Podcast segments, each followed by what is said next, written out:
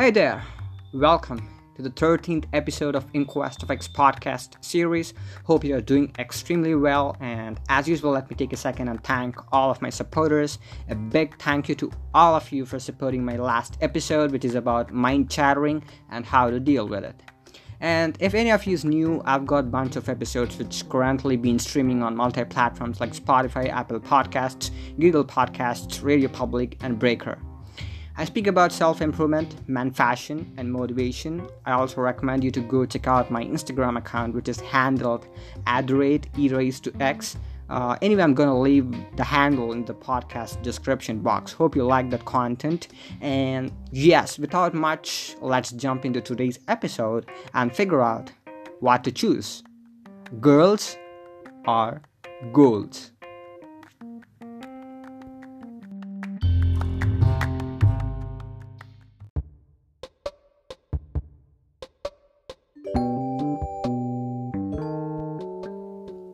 Ever had to ask yourself this question is it love or career? Uh, while it's never really easy to choose, there are a few things you need to keep in mind. When it comes to choosing between the two, it's never an easy answer. You have a friend who is a diehard fan of romantics who would tell you to go for love, and on the other hand, you'd have the latter, climbers looking down and yelling to give up your personal life and reach out to your ambition. But seriously, if it ever comes down to choosing between love and career, there is never ever an easy way out. Unless one side wins by a mile or you have no regrets whatever the decision, you'll always be bitter unless you wholeheartedly convinced with your decision. Now let's go and see three scenarios which defines this case better. Scenario number 1. Your career may be more important when you are young. Many people these days focus on careers first and family later. The reason is that while you're young and energetic, you have the time and energy to fully devote yourself to a career. If you have lofty ambitions while you're young, it may indeed be the time to start making progress towards those career goals. Once you get married and begin to build a family, much of your time and energy becomes devoted to your family. This is as it should be. You should not start a family unless you are willing to devote time and attention to your loved ones. Many people who accomplish great success in their careers when they are young and establish themselves in a secure position are then more willing and comfortable later on to devote themselves to family. By the time they do settle down, they are more prepared to handle the responsibility. Scenario number two falling in love can be better when you get older. I don't mean marry when you become old, by the way. I just mean you have to be matured enough to understand the importance of love and its signs. Scenario number three choosing both.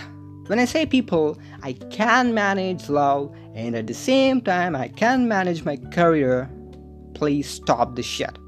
I remember one famous Russian quotation. It goes like this You can't place your butt on two toilets at a time. Yes, I mean it. The reason is for all teenagers, the best piece of advice is focus on your career right now because it will benefit you in the long time. I'm not saying to stop love, I'm saying stop it for now. Because love can wait for you, but career won't. If, the, if it's gone, then you won't get it back. Time will not come back. My point is, we are not mature enough to understand the true meaning of love.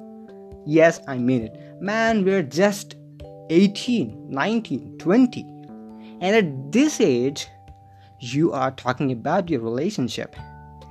Definitely not a good deal. It requires experience because we haven't seen our life completely. There is a long way to go, my dear audience. There is a long way to go. So give 80% priority to your career at this age and give 100% priority to your loved ones later when you are settled.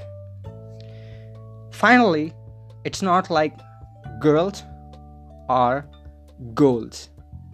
It, it's about girls only after goals.